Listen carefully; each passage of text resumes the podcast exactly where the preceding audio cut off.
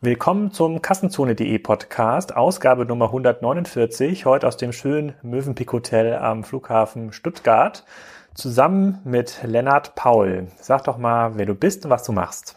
Ja, ich bin äh, Lennart Paul, ich bin äh, Gründer und Herausgeber von Warenausgang Punkt com. Seit äh, ziemlich genau einem Jahr und einem Monat ähm, schreibe ich da über B zwei B Digital Commerce und ähm, komme auch aus der Ecke, war vorher ein paar Jahre in der Wirt-Gruppe ähm, als Vorstandsassistent, Digitalprojektleiter und ähm, ja, der, der Blog ist jetzt quasi so mein, ähm, mein Medium, wo ich so meine Erlebnisse äh, aufschreibe. Und quasi Kassenzone für, für B zwei B, und wir machen hier gleich ja zusammen einen Workshop äh, in, in der Stadt zum Thema äh, Hoffmann kauft Contorion. Äh, da sind dann über zwanzig Leute, Händler und Hersteller aus dem B zwei B-Umfeld, äh, die sich dann fragen, was soll das eigentlich und macht das Ganze irgendwie Sinn? Ähm, das können wir direkt auch als Werbeblog hier verwenden, weil das nicht das einzige B zwei B-Event, was wir zusammen machen, sondern wir haben aufgrund des großen Zuspruchs ähm, beim Digital Commerce Day in Hamburg auch entschieden, komm, wir machen nochmal eine Sonderausgabe B zwei B. Die machen wir auch hier in Stuttgart, ich glaube am zweiten, dritten November. Kannst du ein bisschen was dazu sagen? Du bist ja der, der Kurator und stellst das Programm da zusammen. Gibt es da noch Tickets? Äh, kommen da noch, sind da noch ein paar Sprecher, die noch angekündigt werden können? Genau, es gibt äh, auf jeden Fall noch Tickets. Ähm, wir haben so ungefähr hundertsechzig Plätze und ich glaube, die Hälfte davon jetzt ähm, verkauft. Und ähm, ja, also von dem vom Line-Up her ist ja am ersten Tag quasi wieder ein Konferenztag. Ähm, da ist zum Beispiel der Doktor Felix Zimmermann von der Takt A G, der ein bisschen drüber erzählt, wie sich das Unternehmen digital transformiert. Da gab es jetzt auch erst äh, bei Joel Kaczmarek einen sehr äh, hörenswerten Podcast über die Takt A G. Ähm, Gastro Hero ist da, ähm, der Jens-Peter Schütte, der was über deren äh, ja vor allem ähm, Marketing, Content-Marketing auch erzählen wird. Wir haben Contorion da, zusammen mit Hoffmann. Wir haben ähm, einen Vertreter von Würth da, der Moritz Schwarz, der dort erzählen wird, was Würth so erfolgreich macht im, im Multi-Channel-E-Commerce, im B zwei B. Unter dem Vordertitel, was wird aus Würth? Ja, was genau, was was was wird aus Würth im E-Commerce? Äh, das ist äh, der Arbeitstitel. Und ähm, ja, wir haben am zweiten Tag natürlich wieder in Workshops ähm, operative Themen und ähm, moderierte Selbsthilfegruppen, unter anderem zu E-Procurement, zu B zwei B, Digital-Marketing, Lead-Generierung, ich glaube allein drei Workshops zu Amazon, einer zu Amazon, ähm, Alexa-Skills, ähm, Workshop zu dem Thema Daten. Also wir haben ähm, da schon auch sehr B zwei B-spezifisch die, die Themenschwerpunkte auch in den Workshops gelegt. Und ich glaube, es wird sehr gut. Super, und du suchst ja noch ein paar Kollegen bei e-Tribes, bei, äh, da sollte man sich auch auf den Jobseiten mal so ein bisschen um, umschauen, äh, weil da eine große Nachfrage ist, und ich suche ja auch ganz viele Kollegen äh, bei Spryker, deswegen guckt auch mal bei Spryker.com slash Jobs nach.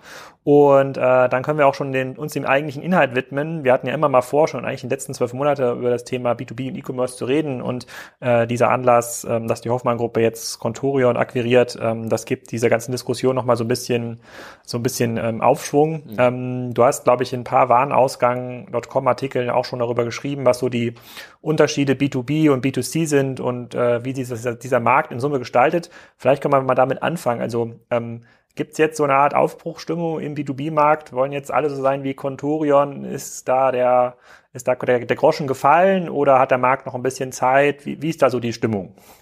Also jetzt gerade in Deutschland und gerade so in diesem M R O- und, und Werkzeug-Schraubenmarkt hat die Übernahme von Contorion da extrem viel Dynamik reingebracht in den letzten Wochen. Also ich führe extrem viele Gespräche. Ich merke, dass die die Warenausgangartikel deutlich häufiger noch äh, angeklickt werden und gelesen werden. Ähm, generell ist eine Aufbruchstimmung schon, ich würde sagen, so seit zweitausendelf, zweitausendzwölf da, ähm, was aber, glaube ich, sehr B zwei B-typisch ist für alle B zwei B-Branchen, ob das jetzt Stahlhandel ist, ob das Werkzeughandel ist, ob das äh, Hersteller sind, ist, dass, sag ich mal, die Aufbruchstimmung ähm, eher noch mit einem gewissen Phlegmatismus verbunden ist. Also es ist schon Aufbruchstimmung da, man weiß, dass man was tun muss. Ähm, man weiß auch, dass man es innerhalb des Kerngeschäfts so nicht lösen können wird, die digitalen Herausforderungen in, in ihrer Gänze zu meistern. Ähm, und ähm, ja, also die Dynamik, die, ich glaube, die wird jetzt auch von Jahr zu Jahr zunehmen. Ne? Vor einem halben Jahr ist Amazon Business eingestiegen. äh, in den deutschen Markt, dann in U K, ähm, was man so hört, soll als nächstes Italien folgen. Das zahlt natürlich auch alles drauf ein, dass es da noch schneller vorangeht und sich noch mehr Leute dann diese Fragen stellen. Kann man das mit dem B zwei C-Markt ein bisschen vergleichen? Also gefühlt hat ja erst so vor vier, fünf Jahren der B zwei C-Markt verstanden, dass so klassische Multichannel-Strategien nicht mehr richtig ausreichen, dass E-Commerce eine komplett eigene Sparte ist und gar nicht so viel mit dem klassischen Handelsmodell zu tun hat und entsprechend auch ähm, Geld angezogen ähm, und äh, für neue Geschäftsmodelle und für viel, viel neue Dynamik ähm, gesorgt. Ich hatte gestern in so einem Podcast mit Jochen Krisch und, Digital, äh, und ähm, Joel Kaczmarek bei Digital Kompakt, da hatten wir auch über die strukturellen Probleme des stationären Handels gesprochen. Das ist eigentlich erst durch das E-Commerce-Wachstum vor vier, fünf Jahren aufgetreten. Mittlerweile ist es bekannt. Es gibt ja kaum noch einen ähm, Artikel, irgendeine Publikation, die jetzt mit voller Euphorie über stationäre Handelsmodelle schreibt, sondern ist eher sehr problembehaftet. Ist es schon soweit im B zwei B? Also macht man sich da auch grundsätzlich Sorgen über B zwei B-Handelsmodelle ähm, oder vielleicht, was gibt es da so für verschiedene Abstufungen? Machen die sich vielleicht in verschiedenem ähm, Grad irgendwie Sorgen um ihre Zukunft? Ja, ähm, es ist schon so, dass die, sag ich mal, die Sandwich-Position in der Mitte, ja, gerade so groß, groß und Fachhandel, ähm, die machen sich, glaube ich, gerade die intensivsten Gedanken oder sollten sie zumindest tun, weil ähm, eben da auch dieser Multichannel-Ansatz ähm, je nach Branche und je nach Größe auch des Anbieters und je nach Markt, Marktstruktur halt eher so semi-gut funktioniert. Ja? Also die meisten B zwei B ähm, Fachhandelsstrukturen sind halt sehr granular. Ne? Also gibt halt im Werkzeughandel, keine Ahnung, zweitausend, dreitausend Fachhändler in Deutschland. Und da bringt ihr halt so eine Multichannel-Strategie erstmal ähm, ähm, ja, erstmal nur bedingt was, weil ja quasi deine Kanalreichweiten auch deiner stationären Kanäle halt sehr, sehr eingeschränkt sind. So. Äh, auf Herstellerseiten ähm, machen sich ja viele Hersteller heute jetzt Gedanken, wie, wie sie quasi durch die Digitalisierung eigentlich einen direkteren Kundenzugang bekommen, wie sie auch über Plattformen wie Amazon oder im B zwei B eben Mercateo und, und was es da nicht sonst noch alles so gibt, einen besseren direkten Kundenzugang bekommen und halt auch natürlich ein Stück weit äh, die Handelsmarge halt selber mitnehmen können. Ja. Also die Bedrohungsszenarien, wenn man das mal von dieser Seite betrachten möchte, die sind in diesen Bereichen, äh, gerade wenn man es jetzt trennt, Hersteller und Marken und, ähm, und Händler, sind auch sehr unterschiedlich, weil für, für Händler eben durch so ja, Multiplikatoren dieses Bedrohungsszenarios wie Amazon das sicher deutlich unangenehmer ist und für Hersteller da trotzdem noch mehrere Handels, Handlungsoptionen und Handlungsräume bleiben und sich auch ein Stück weit, das sagt der, der Stefan Krim immer, das finde ich eine sehr gute Beschreibung, sich der Produktzugang ja demokratisiert. Das heißt, wenn du gute Produkte hast, werden die sich auch auf einer Plattform wie Amazon langfristig mit einer höheren Wahrscheinlichkeit durchsetzen. Und da sind Hersteller jetzt heute natürlich auch gefährdet, aber haben auch bessere Handlungsoptionen als vorher. Das ich immer so mitbekomme aus dem B zwei B-Markt, es gibt ja schon noch, ähm, zumindest das ist meine Wahrnehmung, vielleicht rede ich auch mit anderen Leuten, als mit denen du da redest, diese Amazon-Business-Thematik wird nicht so ernst genommen im B zwei B-Bereich, wie sie im B zwei C-Bereich ernst genommen wird, mhm. weil dort wird genauso wie auch bei der Contorion-Gründung argumentiert wurde, gesagt, hm, das bedient möglicherweise ein sehr, sehr niedrigschwelliges Kaufinteresse, wo das Produkt irgendwie schon klar ist, wo das Produkt nicht mit einem großen Service gekoppelt ist. Da wird man jetzt in Zukunft keine Zementmischer äh, kaufen oder Sand bestellen. Ähm, das ist immer noch ein Geschäft, was ganz anders funktioniert, als über eine Online-Plattform ähm, abläuft. Da muss ich mir über mein Geschäft nicht so viel Sorgen machen. Erlebst du das auch noch oder wie bewertest du denn generell diese diese Aussage? Naja, ich, also grundsätzlich glaube ich schon, dass ähm, gerade Amazon Business am Anfang auch eben sehr stark versuchen wird, äh, Commodity-Produkte zu verkaufen, weil es natürlich am einfachsten ist. Ähm, Aber das ist ja dann, da fängt es ja schon an, ja. Also ich meine, wenn ich, wenn ich jetzt als, als etablierter Händler, der auch dieses ganze Lösungs- und Servicegeschäft äh, macht für seine Kunden, wenn ich halt diese Commodities verliere und vielleicht meine Services, meine Lösungen halt nicht so gut sind, nicht so konkurrenzfähig sind, dann verliere ich da halt sehr schnell den Boden unter den Füßen. Ähm, also es wird schon, glaube ich, ernst genommen ähm, von, von vielen, ähm, aber es ist immer so ein bisschen zweigeteilt, ähm, wenn zum Beispiel Amazon im, im Anfang Mai dann sagt, ja, wir haben jetzt zehntausend Händler und fünfzigtausend Kunden aggregiert auf Amazon Business in Deutschland in den ersten dann quasi vier Monaten. ähm, dann kommen da auch schon Stimmen ähm, durch, so nach dem Motto, ja gut, das, ne, also fünfzigtausend Kunden, das ist ja quasi nichts. Ja. Ich glaube aber, dass man da schon eher so die Fünfjahresperspektive im Kopf haben sollte, und die ähm, ist meiner Meinung nach schon ganz klar äh, pro so einem Modell wie Amazon Business, weil das eben langfristig ähm, von der, also Convenience der Beschaffung, gerade von nicht erklärungsbedürftigen Produkten, ähm, die größten Vorteile bietet und ähm, sich damit halt auch Amazon selber Tür und Tor öffnet, irgendwann vielleicht doch auch mal komplexere Produkte verkaufen zu können. Ja. Also sagst du, diese fünf bis zehn Prozent Commodity-Produkte, die jetzt stärker gehandelt werden bei, bei Amazon, die mögen umsatzseitig noch nicht relevant genug sein, um dann den Handel zu schwächen, aber das ist das Einfallstor eigentlich für äh, weitere Modelle, und wenn diese Frequenz dann weggehen aus den klassischen Handelsmodellen, aus den stationären, ähm, dann kann es vielleicht schon ähm, zu spät sein. Vielleicht können wir das auch mal so teilen, vielleicht können wir uns mal den Markt so anschauen, was machen die Hersteller, was machen die, ähm, die Hersteller von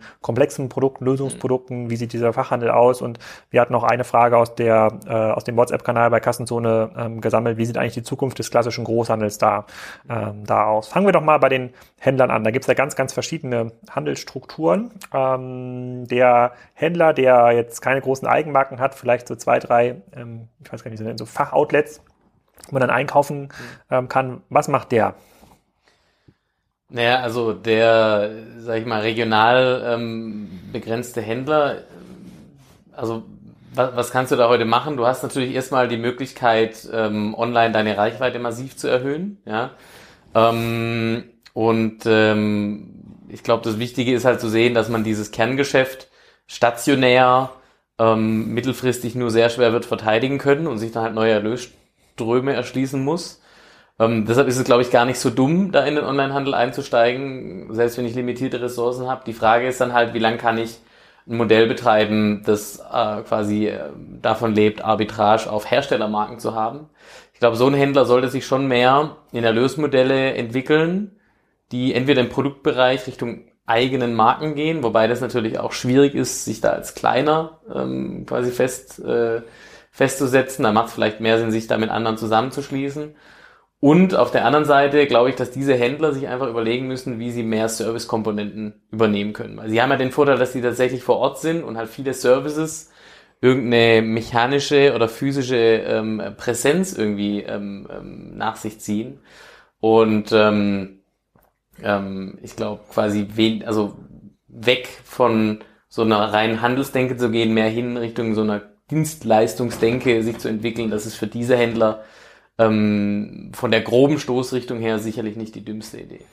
Was wäre das für eine Art von Service, auf einer Baustelle so eine Art Maschinenwartvertrag zu haben und innerhalb von zwölf Stunden jede Maschine, die ausfällt, auszuwechseln oder zu reparieren, sowas in der Art? Ja, genau, sich halt zu überlegen, wo sind heute, also wenn ich mir so ein Amazon anschaue, ja, oder vielleicht gibt's in der einen oder anderen Branche noch irgendeinen anderen großen Online-Nischen-Player, ja, ähm, mir dann halt zu überlegen, was kann ich jetzt quasi heute machen, was die heute noch nicht machen können, ja, und äh, selbst eine Amazon hat ja Schwächen, ja, also alles, was eigentlich individuell ist und was sehr servicelastig ist, da ist ja Amazon heute außerhalb der Logistikthemen noch nicht besonders stark aufgestellt und hat heute auch noch kein besonders großes Interesse. Also sowas, was du beschreibst, ne, zum Beispiel zu sagen, okay, ähm, wenn eine Maschine defekt ist oder wenn, wenn ein Produkt auf der Baustelle fehlt, dann richte ich mich halt so ein, dass ich das quasi innerhalb von, von zwei Stunden beliefern kann oder diese Maschine tausche, ähm, oder halt solche solche Themen mache, oder wenn ich auf, beim Bau ist äh, das ist ein ganz großes Thema Ausschreibung, ja, also wenn ich quasi Kunden habe,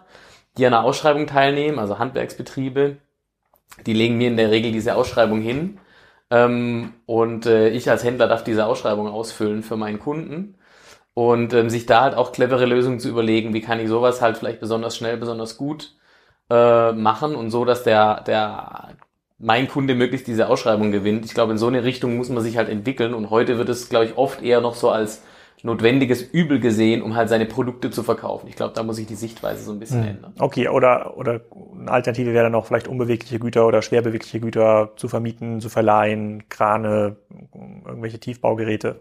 Ja. Okay, da fällt mir aber schwer, für viele Fachhändler irgendwie ein Szenario draus zu machen, mhm. weil die meisten Fachhändler genauso diesem stationären Handel im B zwei C Bereich ja auch ist, die ähm, haben ja dazu die Kompetenzen gar nicht. Was du ja sagst, was ja theoretisch möglicherweise richtig ist, ähm, bedeutet ja, guck mal, wie du bisher dein Geld verdient hast. Also den, der größte Teil des Erlösstroms kam durch den Ankauf und Verkauf von Ware. Mhm. Sozusagen mit dem Rohertrag eins hast du eigentlich dein Geschäft erklärt. Und dann hast du vielleicht noch ein bisschen, nochmal zehn Prozent Service oben, oben drauf gemacht. Ne? Du kannst quasi deinen Laden irgendwie managen. Du hast, eine, äh, du hast eine Kundenliste, die managst du in der Regel total schlecht. Äh, weißt vielleicht maximal, wann der Chef deiner, deiner Kunden Geburtstag hat, aber das war's. Und jetzt sagst du, naja, ähm, der Handel, das wird nicht mehr ausreichen, das ist nur Commodity, das musst du aber weiterhin machen, um Frequenz zu haben. Das wird der Kunde erwarten, dass du halt irgendwie Ersatzteile für den Bohrer hast oder den, mhm. den, den, den Betonmischer. Und obendrauf musst du jetzt eigentlich so eine Art Callcenter, Berater, musst du Mechaniker vielleicht anschaffen, die die Geräte ähm, reparieren.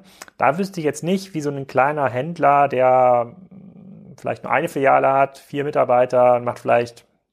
Ich weiß nicht, was machst du, ein kleiner Händler, ein, anderthalb Millionen im Jahr vielleicht, aus so einem, da, vielleicht eine ja, Million, das ist schon größerer. Schon ziemlich ambitioniert, ja, ja. aber ja, so um den Dreh. Ja, wüsste jetzt gar nicht, woher der diese ganzen neuen Sachen irgendwie nehmen soll und einen, und äh, die Strategie Online-Shop eröffnen. Ich glaube, die müssen wir hier den informierten Kassenzone punkt de und Warenausgang punkt com Lesern ähm, gar nicht weiter erklären. Das ist, äh, ist für die meisten wahrscheinlich nicht so ein, äh, nicht, nicht so ein sinnvolles ähm, Setup. Gibt es denn da schon eine Bereinigung in dem Markt? Also sieht man das schon zahlenseitig, dass da die Händler aus dem Markt rausgehen? Ja, klar. Also ich meine, es ist halt einfach so, ähm, da, da ist halt der, der, also sind die verschiedenen B zwei B Branchen auch nicht davon verschont, dass halt äh, sich vor allem kleine Händler, die es nicht geschafft haben, sich in irgendeiner Nische zu spezialisieren, Ähm, dass die halt vom Markt verschwinden und ähm, viele dieser Händler leben heute halt von altem Geld. Das heißt, ähm, die leben halt davon, dass sie ähm, vielleicht äh, rechts und links in dem Gewerbegebiet, in dem sie sitzen, diese, die, denen die Hallen noch gehören, die sie an jetzt andere vermieten oder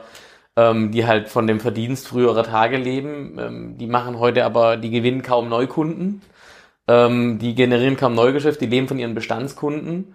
Ähm, und ähm, klar, also da, da ist es, ist es auch für mich schwierig, äh, denen zu sagen, ähm, äh, dies und jenes ist jetzt die Erfolgsstrategie. Ich, so, ich, ich würde selber heute keinen so kleinen Handel mehr übernehmen wollen. Ich glaube, man muss halt einfach auch eine gewisse Größe erreichen. Wir sehen es ja heute im, bei mittelständischen Unternehmen, ja, Unternehmen, die hundert, zweihundert, dreihundert Millionen Euro Umsatz machen in ihrer Branche, dass die sich auch schon verdammt schwer tun, ja, und die haben einen Fußabdruck, die haben tausend Mitarbeiter oder die haben fünfhundert Mitarbeiter, die haben zwanzig Standorte ähm, und und und haben eine sehr große Kundenbasis und die die tun sich ja heute auch schon schwer, ähm, die nötigen die nötigen Schritte dazu gehen. Das ist eine, das ist glaube ich ein kulturelles Thema ein Stück weit. Das andere ist aber dann auch die die Investments ähm, dazu stemmen, die man halt auch braucht.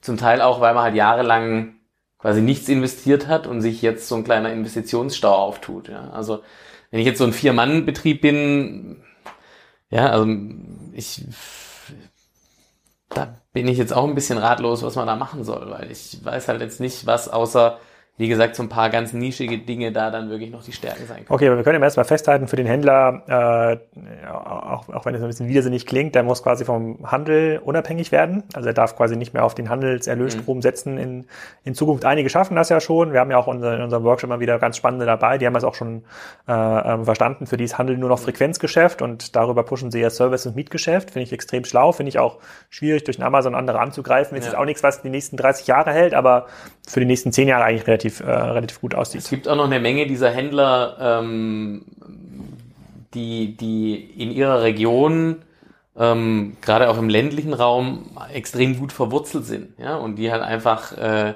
die da noch eine sehr gute Kundenbasis haben, die das, denen es heute auch noch ganz gut geht und die vielleicht diese Diskussion, die wir gerade führen, gar nicht so richtig nachvollziehen können.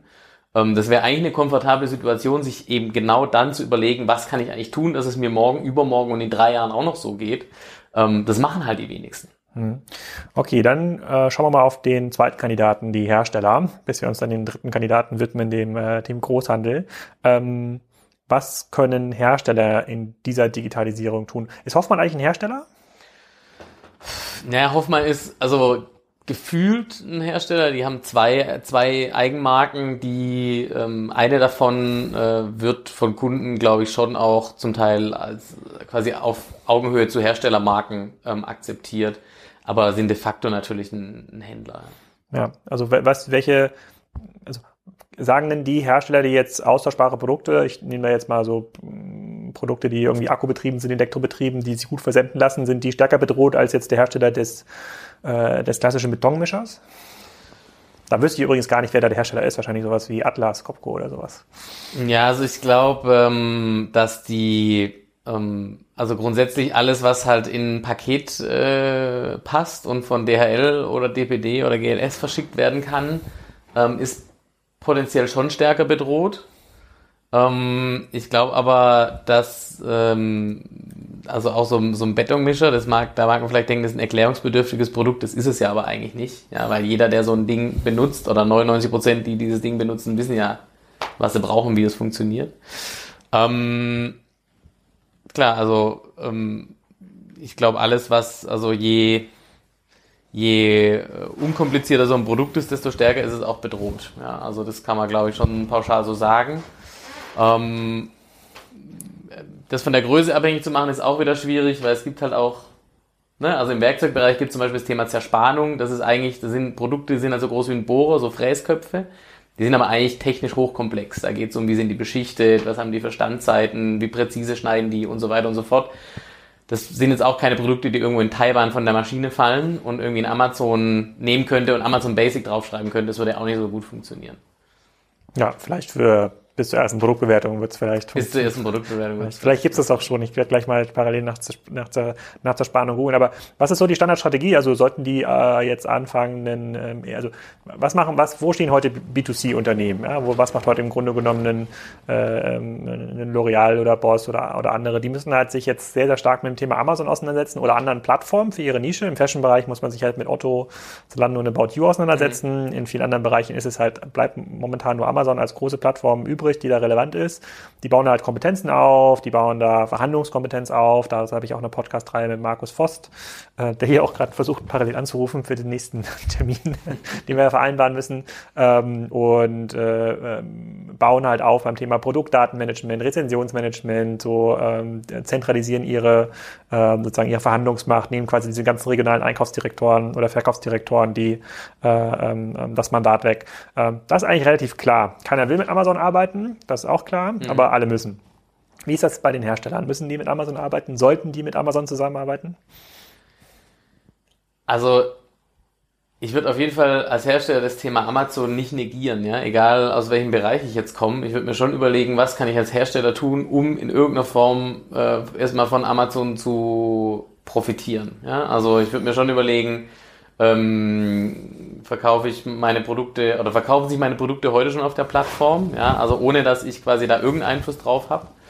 Und wenn das der Fall ist, würde ich auf jeden Fall ähm, würde ich auf jeden Fall reagieren und würde auf jeden Fall ähm, mir dann Strategien überlegen, und das geht dann halt von bis, ne? Also ob ich jetzt immer direkt als Vendor einsteigen muss und mit Amazon zusammenarbeiten muss, weiß ich nicht, ob das für alle immer die quasi die die die richtige Strategie ist.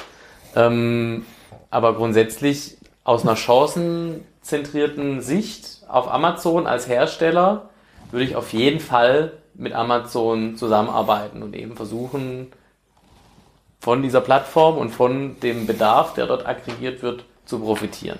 Sowohl im B zwei C, wo das schon seit zehn Jahren der Fall ist, als auch im B zwei B, wo das jetzt erst losgeht, aber in fünf Jahren genauso der Fall sein wird. Ja, okay, das... das macht jetzt auf dem Papier auch Sinn, aber was ja dann in der Realität äh, passiert, ist ja ein Hersteller, äh, äh, keine Ahnung, nennen wir ihn mal Cowboy Drills, ja, fängt irgendwie an, mit Amazon zusammenzuarbeiten, ja. und äh, ähm, dann, dann rufen dann morgen die Fachhändler an und sagen, hier, lieber Vertriebsdirektor Cowboy Drills, ich habe jetzt gesehen, ihr macht da jetzt irgendwie mehr, es gibt da Produkte, die habe ich gar nicht im Angebot, die Preise sind irgendwie im, im, im Keller, ich verkaufe deine Produkte nicht mehr. Passiert sowas in der Realität? Ich glaube, heute passiert es noch nicht so Im, in der breiten Masse. Ich glaube, es gibt bestimmt schon Fälle, aber dadurch, dass es jetzt alles erst anfängt ähm, und Amazon auch gerade sehr stark dabei ist, eben B zwei B Anbieter auch stärker auf die Plattform zu holen als Seller und als Vendor, ähm, läuft es gerade eher noch in die andere Richtung. Ähm, ja, natürlich gibt es Beispiele. Ich glaube, das beste, das beste Beispiel dafür ähm, oder eine Branche, wo da, glaube ich, schon sehr viel in diese Richtung passiert und sehr viel Druck und Abhängigkeit auch besteht, ist zum Beispiel Elektrowerkzeug. Ja, das ist so traditionell im, im B zwei B, M R O-Werkzeughandel zum Beispiel das, ähm, sag ich mal, das, das ähm, Produkt mit der größten Prominenz, ja, und wo auch der Wettbewerb am härtesten ist. Ähm, und dass heute so ein Bosch oder so ein Metabo oder so ein Makita ähm, sich schon anders, also quasi, dass der Wind ein bisschen anders weht, äh, auch aus Richtung Amazon, als jetzt bei einem Hersteller, der ähm, eher ein Nischenprodukt herstellt. Ähm, klar, glaube ich schon. Ähm, jetzt in deinem Cowboy Drills-Fall würde ich mir halt schon als Cowboy Drills C E O überlegen, ähm, Möchte trotzdem möchte ich der sein, der quasi diese Kämpfe mit Amazon ausficht, weil er so ein wichtiger Lieferant auch wird für diese Plattform? Oder möchte ich das Feld halt meinem Wettbewerb kampflos überlassen? Weil irgendeiner wird es machen und spätestens, ähm, ähm, spätestens wenn Alibaba mal sein, ähm, sein Logistikzentrum in Bulgarien eröffnet hat, glaube ich, äh, ähm, wird man sich in dem Feld auch noch mit ganz anderen Herstellern ähm, beschäftigen müssen in Zukunft. Warum ist das so? Also warum hängt das vom Logistikzentrum in Bulgarien ab? Ja, das ist, also im Endeffekt ist es ein Sinnbild dafür, dass halt ähm, asiatische und vorwiegend halt chinesische Anbieter ähm, da auch noch stärker in den Markt drängen würden, und die gehen halt nicht als erstes zum Fachhandel und sprechen mit dem über Online-Strategien, sondern die schauen sich halt an, welche Plattformen gibt's und wo kann ich mein, meine Produkte verkaufen. Es gibt ja heute schon, weiß nicht wie viel tausend asiatische Verkäufer auf Amazon. Ähm, auch, also auch in Deutschland, und ich glaube, dass dort eine ähm, nochmal zusätzliche Dynamik reinkommt. Ähm, ja, natürlich dieses Logistikzentrum in, äh, in Bulgarien ist quasi der, ähm, ähm, der die, die, die Die Veranschaulich- Veranschaulichung dessen, was da gerade passiert und was uns da, glaube ich, noch erwartet. Ja gut, aber der C E O von Cowboy Drills ja sagen, pff, das interessiert mich gar nicht, das sind irgendwelche No-Name-Produkte. Wir als Cowboy Drills, wir stehen ja für Qualität, Nachhaltigkeit, äh, wir stehen zum dreistufigen Vertriebsmodell, wir äh, hoffen und arbeiten mit dem, äh, mit, mit dem Fachhandel, ähm, was dann auch schon zur nächsten Frage führt. Ist Marke im B zwei B-Bereich relevant? Ich glaube, es ist, hat eine stärkere Relevanz als im B zwei C in vielen Bereichen. Ähm, das rührt zum einen daher, dass, glaube ich, quasi Marke in B zwei, im B zwei B-Kontext anders, anders vererbt wird. Ja? Also vom, äh, vom, vom Senior-Chef auf den Junior-Chef, auf, auf dessen Nachfolger. Und ähm, also soll jetzt nicht heißen, dass, dass Marken im B zwei B unantastbar sind, aber ich glaube, die Halbwertszeit von Marken und die Bedeutung von Marken in den einfach sehr viel verschiedenen, unterschiedlichen Produktsegmenten ist schon nochmal höher. Also ich sehe jetzt zum Beispiel, was, was so einem Hama und so einem Belkin passiert ist äh, auf Amazon oder generell im Internet mit zum Beispiel äh, Anker oder, oder K W Mobile oder ähm, diese ganzen Anbieter, die über Plattformen groß geworden sind. Ähm, dass es so einer Firma wie Fischer oder Knipex oder, oder Festool so schnell passiert, dass da jetzt quasi irgendein asiatischer Anbieter kommt oder irgendein deutscher Anbieter, der jetzt eine Elektrowerkzeugmarke neu aufsetzt und denen dann so massiv Anteile abnimmt in so einer kurzen Zeit. Ähm, da glaube ich, ist die, das, quasi das Szenario, dass sowas passieren kann, realistisch, aber eben in einer viel geringeren Geschwindigkeit und wahrscheinlich auch mit einem viel geringeren Marktanteil, den so eine Marke dann da übernehmen kann. Also etablierte Marken ähm, sind im B zwei B, glaube ich, schon noch ein anderes Pfund, auch online, wie jetzt im B zwei C. Ja, also da, da bin ich mir nicht sicher, ob ich daran ähm, so glauben mag. Also ich habe äh, gestern gegoogelt, äh, wir bauen gerade bei uns im Garten ähm, und, und an den ganzen Koppelzäunen ein paar Sachen, und dann wollte ich mir so eine Elektro-Kettensäge holen für, so für die kleinen äh, Arbeiten, und da habe ich erst geguckt bei Stihl, weil Stihl ja immer bekannt ist sozusagen für die besten Kettensägen ever.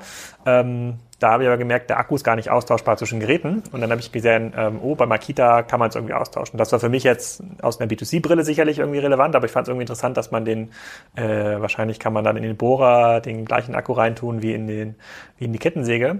Und ich glaube halt, ähm, also ich sehe diese Beständigkeit der Marke ähm, über den Absatzkanal, dass man wahrscheinlich bestimmte Kunden hat, die sagen, komm, ich kaufe mein Elektrogramm immer bei Makita oder ich habe jetzt hier schon immer alles, äh, ich als Tischler von Festool äh, oder als Maler, ähm, da schon. Ich frage mich halt, ob das Argument, was du vorhin genannt hast, mit diesen niedrigschwelligen Einstiegsprodukten, Handelsprodukten, ob das nicht auch für neue Marken gilt, ob es nicht bestimmte Produkte gibt, wie zum Beispiel Bohrer oder, äh, oder Verbrauchsmaterial, worüber dann eine neue Marke in, in diesem Markt halt eintreten kann und Leute halt mehr Hm, Qualität ist auch gut, Preis fünfzig Prozent, es wird am nächsten Tag geliefert, vielleicht direkt auf die Baustelle, die Abrechnung stimmt auch bei Amazon Business und zack, dann äh, wird es halt doch deut- deutlich schwerer für einen Fischer festzusetzen und so.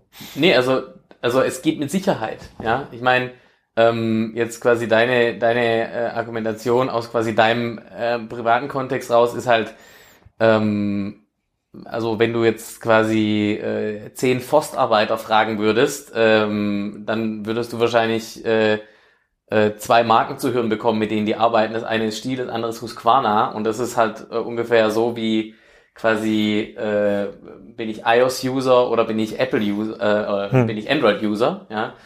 Ähm, und äh, ja, eine Husqvarna-Benzinkettensäge haben wir auch noch. Aber ja. äh, siehst du mal, ja. Nee, also das ist Also wie gesagt, ne, grundsätzlich ist es definitiv möglich und man, man, das, ich glaube, das Wichtigste im B zwei B ist einfach zu sehen, die Branchen sind viel breiter. Es gibt ja nicht die B zwei B-Branche, es gibt halt das B zwei B-Segment und da geht's über über über über hunderte Branchen und dann nochmal hunderte hunderte Subbranchen und dann in den einzelnen Branchen musst du dir auch wieder die Zielgruppen anschauen. Wenn du jetzt zum Beispiel ähm, ähm, bei bei Gastro Hero schaust, ja, ähm, den, den, den Jungs aus Dortmund, deren klassischer Kunde ist ja so ein Restaurantbesitzer, ne? Also quasi ein, eine Person, die ein Restaurant besitzt, die haben natürlich auch Systemgastronomen, aber dass dem Typ egal ist, wie sein Bräter heißt und von welcher Marke der ist, Hauptsache der funktioniert und äh, wahrscheinlich, wenn man sich so ein Restaurant einrichtet, kostet es auch nicht so viel, hat ein gutes Preis-Leistungs-Verhältnis, das ist klar, ne? Deshalb können die Jungs, glaube ich, mit, mit Eigenmarken sehr gut arbeiten. Ähm, wohingegen jetzt so ein Betreiber von so einer, von so einer Kantine, ja, wenn da nicht auf der Anrichte, wenn da nicht Rieber draufsteht, dann kauft er die nicht, ja. Weil der weiß, alles, alles, wo nicht Rieber draufsteht, ist quasi für ihn in seiner, in seiner Welt seit zwanzig Jahren oder seit dreißig Jahren ist halt quasi nicht gut genug, um seine Anforderungen zu erfüllen. Und, ähm, und das ist ein Phänomen, ich glaube, das ist im B zwei C, ähm, da ist die Gefahr einfach deutlich größer, dass du mit einer neuen, coolen Marke halt auch kurzfristig irgendwie Trends erzeugen kannst und auch Bedarf abgreifen kannst, ja. Wie, wie relevant, du hast jetzt gerade gesagt, Amazon äh, Business hat irgendwie fünfzigtausend Kunden oder Kundenaccounts ähm, aufgebaut in, äh, in Deutschland. Ähm, war, wird das genauso schnell wachsen wie in den U S A? In den U S A hat jetzt, glaube ich, ähm, haben sie jetzt gesagt, haben sie eine Million Accounts mhm. schon aufgebaut, was ja schon äh, hinter jedem Account können ja mehrere tausend Dollar Umsatz äh, stecken, mhm. also schon re- sehr relevante Größenordnung. Da reden wir also schon über Milliarden Dollar Umsatz, die da, die darüber gehen. Ähm, siehst du, dass hier da eine hohe, eine hohe Dynamik in dem Markt ist? Also sagen das irgendwie Hersteller, B zwei B-Hersteller, dass sie zunehmend mit Amazon ins Gespräch kommen oder ähm, kommt da doch eher was von ähm, Alibaba oder AliExpress? Also ich lebe ja, ich lebe ja in meiner, in meiner Filterblase auch so ein bisschen. In meiner Filterblase spricht heute jeder, jeder Hersteller mit, äh, mit Amazon und Amazon Business. Ähm, entweder quasi spätestens seit Anfang diesen Jahres oder schon länger. Ja, die, die sich quasi schon länger auf diesen Moment vorbereitet haben, dass es jetzt relevanter wird. Ähm, ähm, ja, also, das ist, äh, Das Thema. Warum, warum reden Sie mit denen? Weil sie zunehmend mehr Umsatz darüber machen oder weil kommt Amazon aus dem hohen Eigeninteresse und sagt hier lieber, lieber, äh, lieber hier, ähm, wie hatten wir den Marken genannt? Cowboy Drills? Genau, lieber Cowboy Drills, äh, C E O, ich fand deine Produkte schon immer total cool, möchtest du nicht komplett bei Amazon listen? Also was ist denn da der Trigger? Ja, das ist sowohl, sowohl Push als auch Pull, ne? Also der, der eine Trigger ist halt, dass es Leute gibt in diesen Unternehmen, die das sehen, dass da tatsächlich irgendwie eine, eine Chance drin besteht und die, die davon partizipieren wollen.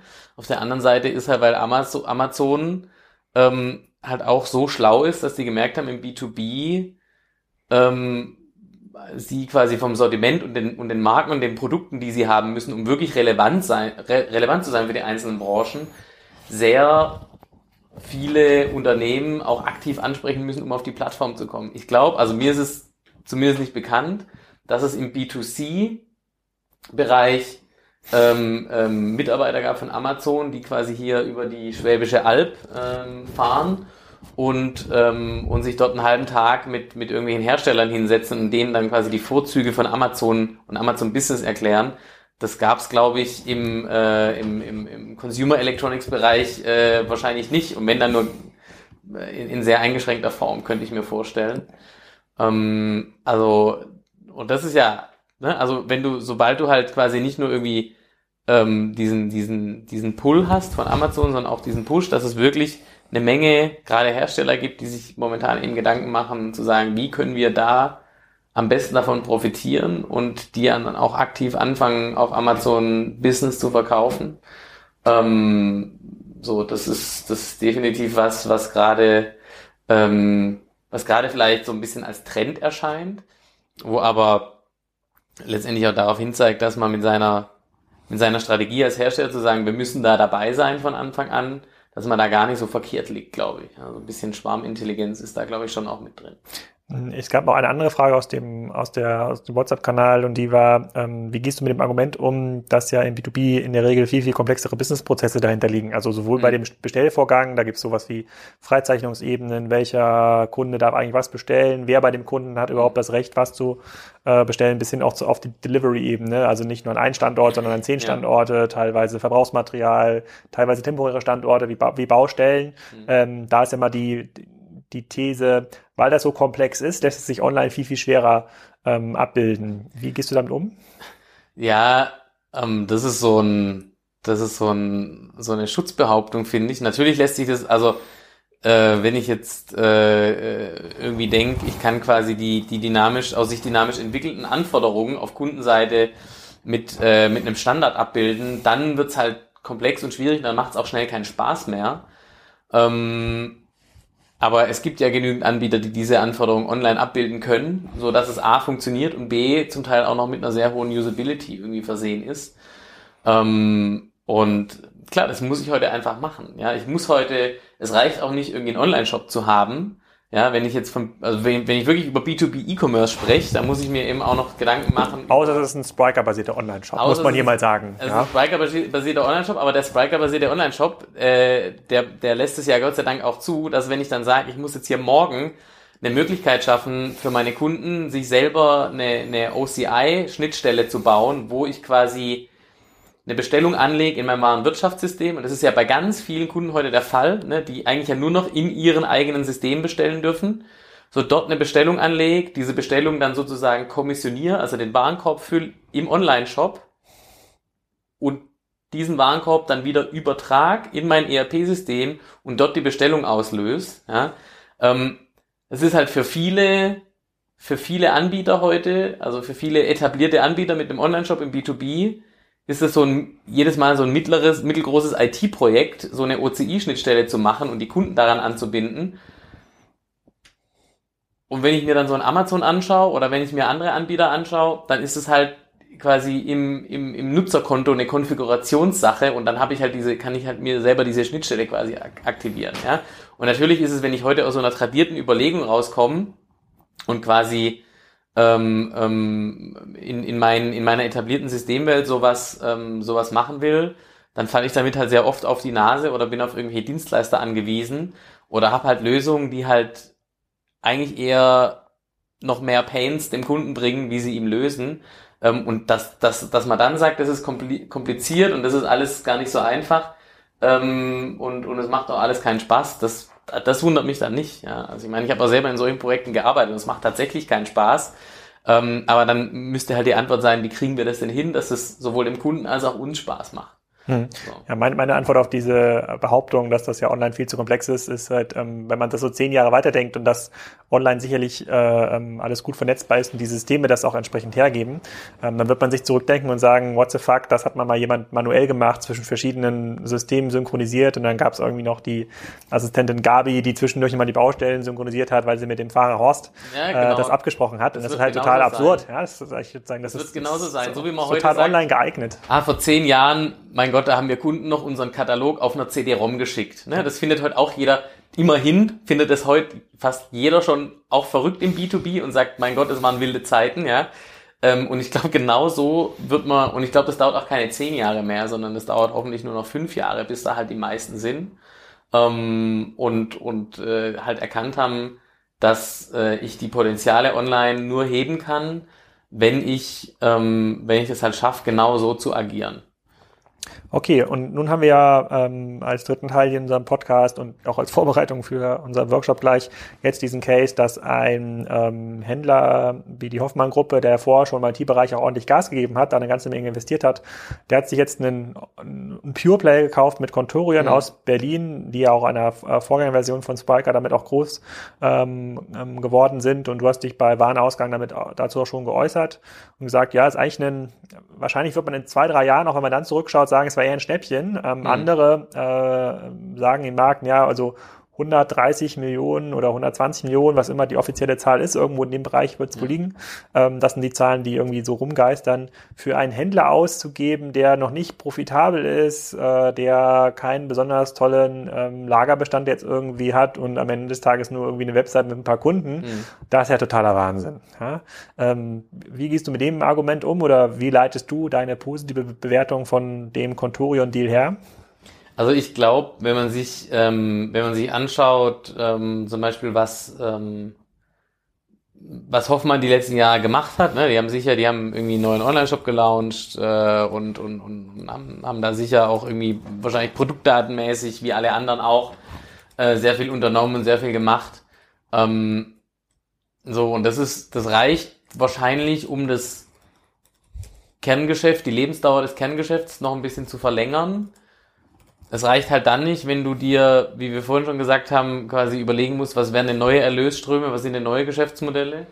Und da hat sich halt Hoffmann einfach ein Team gekauft, ein funktionierendes, eingespieltes Team, das es jetzt auch so in der Form schon äh, ein, zwei Jahre gibt, ähm, das quasi auch dem Unternehmen ähm, zukünftig als als Hub dienen kann, ähm, in seinem, in seiner spezifischen Geschäftsumwelt neue Geschäftsmodelle zu bauen. Ähm, zudem, Hoffmann erschließt sich damit auch ein Stück weit eine neue Kundengruppe, weil die ja vorher in diesem Handwerkssegment auch gar nicht so stark vertreten waren. Das Hoffmann-Geschäft ist klassisch eher industrielastig. Ähm, und man hat halt, man hat halt sich eine Menge Know-how eingekauft, ähm, im Bereich digital. Da zählt für mich eben alles dazu, Online-Marketing, Ähm, ähm, wie manage ich eigentlich so einen digitalen Kundenlebenszyklus, ne? Also Customer Lifetime Value Betrachtung und so weiter. Alles, was der Tobias ähm, Church im März beim Digital Commerce Day in Hamburg auch erzählt hat, in seinen zwanzig Minuten, die er auf der Bühne stand. Ähm, eine große Tech-Kompetenz. Ja? Also Contorion ist halt kein Unternehmen, das sagt, wir nehmen jetzt hier einen Standard Magento Online-Shop, das passt schon, sondern die halt von Anfang an gesagt haben, wir müssen quasi Technology Ownership haben und müssen eigentlich auch eher eine Tech-Company sein. Ähm, was passiert, wenn man das nicht ist? Das sieht man bei dem zum gleichen Zeitpunkt gestarteten Pendant aus Düsseldorf, bei Zorro, ja, die jetzt, glaube ich, schon den zweiten Relaunch hinter sich haben und das Ding immer noch nicht so richtig läuft anscheinend. Ähm, und das dritte ist das Thema Datenkompetenz.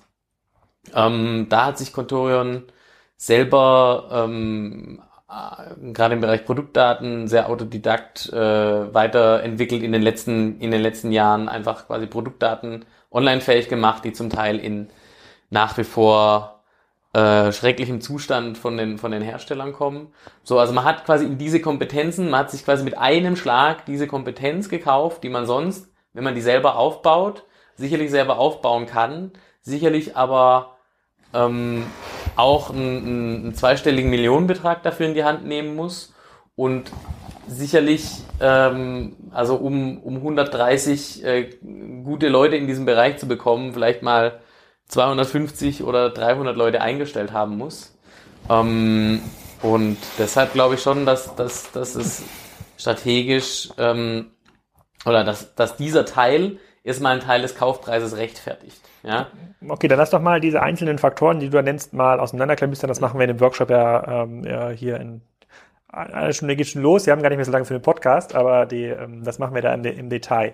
Nehmen wir das Thema Produktdaten. Contorion ist jetzt noch nicht so super alt. Ne? Die sind irgendwie zwanzig vierzehn gestartet, kurz vor Spryker, mhm. kurz bevor wir quasi die komplette Software auch übernommen haben, ähm, sind die bei Project A gestartet, sind jetzt also knapp drei Jahre alt, denke mhm. ich mal, und haben jetzt ja am Anfang sind die auch noch ein bisschen experimentiert, äh, links und rechts, also haben sozusagen zweieinhalb Jahre richtig Netto-Business äh, auf der Uhr. So, und ähm, jetzt haben da auch nicht hundert Leute an den Produktdaten gearbeitet, sondern es, die haben eine relativ große I T-Abteilung mhm. ähm, und haben ordentlich an diesem Shop, Shop-System und auch an diesen ganzen Backend-E R P-Systemen, die sie halt selber gebaut haben, auch auf ähm, der Spryker-Basis, ähm, diesen ganzen Kram dahingestellt. Aber ich frage mich auf der anderen Seite, äh, wenn das da in den ersten anderthalb Jahren irgendwie fünfzig, sechzig Leute schaffen, mal sauber diese Kataloge aufzubereiten mhm. online und eine Facettierung hinzubekommen, die auch für Nutzer Sinn macht, ja? ja, also diese ganzen automatischen Facetten, wie was für Material hat irgendwie ein Hammergriff, so versus äh, Anzahl der Zähne auf dem Sägeblatt, das ist halt super komplex, das gibt es im B zwei C-Bereich gar nicht.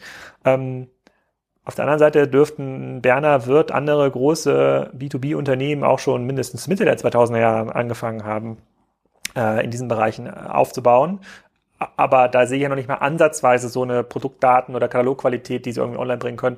Wo, wo, woran liegt das? Haben die an anderen Sachen, an anderen Sachen gearbeitet? Haben die irgendwie für den Printbereich gearbeitet? Oder was? Ich meine, die Leute sind ja nicht doof. Also das ist, nee, absolut, die Leute sind nicht doof. Ähm, oft ist halt die Strategie ein bisschen doof, glaube ich, oder der Ansatz ist halt ein bisschen doof, ähm, doof gewählt. Ähm, was du gerade gesagt hast, ne, dass man halt also quasi aus der aus der Printhistorie kommt und dann Daten so aufbereitet, dass die halt für Print besonders gut passen und halt nicht so konsequent daran arbeitet, dass die halt für alle Kanäle passen. Ähm, das ist, glaube ich, ein Thema. Ähm, und ähm, oft ist es halt dann, wie es halt klassischerweise ist bei etablierten Playern, ähm, das sind dann halt Projekte, da muss dann der Produktmanager quasi on top seine Daten pflegen, so parallel zu seinen ganzen anderen Aufgaben, die er halt machen muss. Und das funktioniert halt meistens eher so semi-gut, ähm, weil ganz oft diese Leute ja auch auf andere, einfach auf ganz andere Themen incentiviert sind. Ja, also wenn ich jetzt zum Beispiel auf Neuprodukte incentiviert bin, dann werde ich natürlich, äh, fallen natürlich die Sachen, auf die ich weniger oder gar nicht incentiviert bin, halt auch hinten runter. Ähm, das hat dann natürlich immer ein Stück weit mit, mit, mit Unternehmenskultur zu tun und so weiter. Ähm, ich glaube, diese ganzen Faktoren zu betrachten, wäre jetzt, würden wir jetzt ein bisschen übers Ziel hinausschießen. Aber, ähm, Also die die die Ausrichtung, ne, immer gerade so Datenprojekte, die Ausrichtung von diesen Datenprojekten und die die die die Art und Weise, wie quasi umgesetzt wird, ähm, die ist halt, glaube ich, bei so einem Player wie Contorion, der auch auf diese Daten einfach angewiesen ist, weil er hat keine anderen, der muss gute Daten haben, um verkaufen zu können. Das muss halt ein Unternehmen, das einen Printkatalog hat und ein und ein Außendienst, äh, der jeden Tag zum Kunden rausfährt, der kann da natürlich, äh, oder der dann quasi anders verkauft, der jetzt keine facettier- facettierte Suche braucht. Ähm, die sind halt nicht so angewiesen, ne? Deshalb ist der, der Need auch oft gar nicht so, der wird gar nicht so gesehen. Ähm, und deshalb ist dann quasi die Umsetzung oft auch ein bisschen mangelhaft und halt nicht so konsequent und zieht sich halt über eine sehr lange Zeit hinweg. Oh, okay. Also ich fasse mal zusammen, also sind zwei Sachen. Einmal quasi der Legacy-Approach, also dass ja. man quasi aus den print-optimierten Daten kommt und die versucht so hinzuwursteln, also nicht auf der grünen Wiese startet. Und das zweite äh, ähm, ist dann tatsächlich auch die Systemrestriktionen, die dann vorliegen, also auch fehlende Anzahl von Leuten, fehlende Anzahl von auch Systemen, die es überhaupt hergeben. Solche, es wird ja aber versucht, dann alles ins Stibopim reinzupressen oder in irgendwas, also das ist ja nie dafür genau, gemacht worden. Genau, wenn halt mein Ziel von so einem Produktdatenprojekt, wenn das erklärte Ziel ist, wir möchten in einem Jahr den Printkatalog vollautomatisiert drucken, dann ist natürlich klar, dass alles, was in diesem Projekt passiert, vordergründig auf dieses Ziel einzahlt. Mhm. Und da passieren dann halt Sachen, die sind halt für E-Commerce, für Online halt nicht so besonders förderlich. Ja? Ähm, es fängt dann bei der Systementscheidung an und es endet dann am Schluss einfach an der Datenqualität. Und ähm, Und das ist genau das, was du beschreibst, ne? Also diese, diese, diese Zentriertheit quasi auch auf, auf dann, was ich, einen Ausgabe, also ja, wo, wohin spiele ich die Daten dann später rein und dann zu sagen, okay, ich will halt diesen Katalog drucken. Ähm, da leiden dann diese ganzen Online-Themen schon stark drunter. Okay, dann nehmen wir mal den zweiten Faktor, den du genannt hast, ähm, Anzahl Mitarbeiter. Mhm. Ist, äh, du hast ja gesagt, man muss mal zweihundert, dreihundert Leute eingestellt haben, damit man aber hundert gute findet. Das ist tatsächlich ja so, ist jetzt ja nicht so, dass die, ich weiß gar nicht, wie viel Contorion weil äh, Mitarbeiter jetzt hatte im, im also Verkaufsfall. hundertdreißig. hundertdreißig, genau. Und die so hundertdreißig, da werden ja nochmal die eine oder andere Einstellung wird dazu äh, gekommen sein, die mhm. es jetzt nicht die zweieinhalb Jahre geschafft hat. Wahrscheinlich haben die zweihundert Leute schon in ihrem System äh, mal drin gehabt. Vielleicht auch mehr, vielleicht auch dreihundert Leute. Ähm, ist das...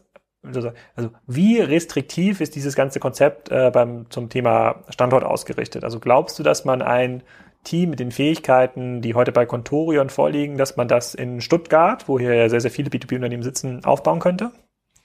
Ähm, theoretisch ja, aber praktisch halt dann auch nur, wenn man massiv Geld in die Hand nehmen würde. Also ich glaube, dass die, die ganzen Märkte... Massiv, was heißt das? Was ist der Unterschied? Also wenn jetzt ein äh, sozusagen ein Product Manager, der, keine Ahnung, so eine Abteilungsleitungsfunktion in, inne hat beim Thema Produktdaten, mhm. wenn der in Berlin jetzt siebzigtausend Euro kostet, ja, äh, brutto, also ohne, ohne ähm, Arbeitgeber neben, äh, neben Kosten. Was würde der in Stuttgart kosten? Der kostet hier in Stuttgart wahrscheinlich das Eineinhalbfache. Hm, mal locker, würde ich jetzt einfach mal so spontan schätzen.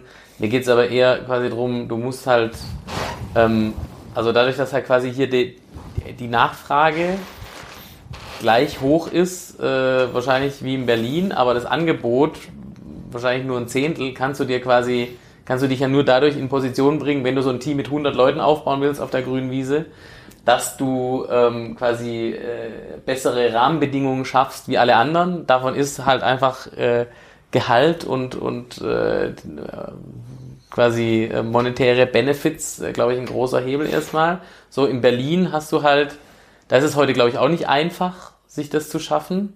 Ja, also es ist jetzt auch nicht so, dass da die guten Leute auf der Straße warten, bis einer kommt, ihnen einen Job anbietet. Es wird auch nicht einfacher nach vorne raus. Es wird auch nicht einfacher nach vorne raus, weil halt auch alle nach Berlin gehen. Ähm, ich glaube aber, wenn du heute sowas machen musst, dann musst du dir halt schon anschauen, ähm, bietet mir der Arbeitsmarkt das an. Und wenn ich heute hier nach Stuttgart schaue, dann gibt's halt, hier gibt's Daimler, hier gibt's, äh, hier gibt's Bosch, hier gibt's Porsche, hier gibt's äh, Bräuninger, die im, im E-Commerce gerade auch richtig massiv ähm, ähm, Leute einstellen. Die Köhler Group. Die Köhler Group äh, gibt's, genau, Internetstores äh, gibt's hier in Esslingen.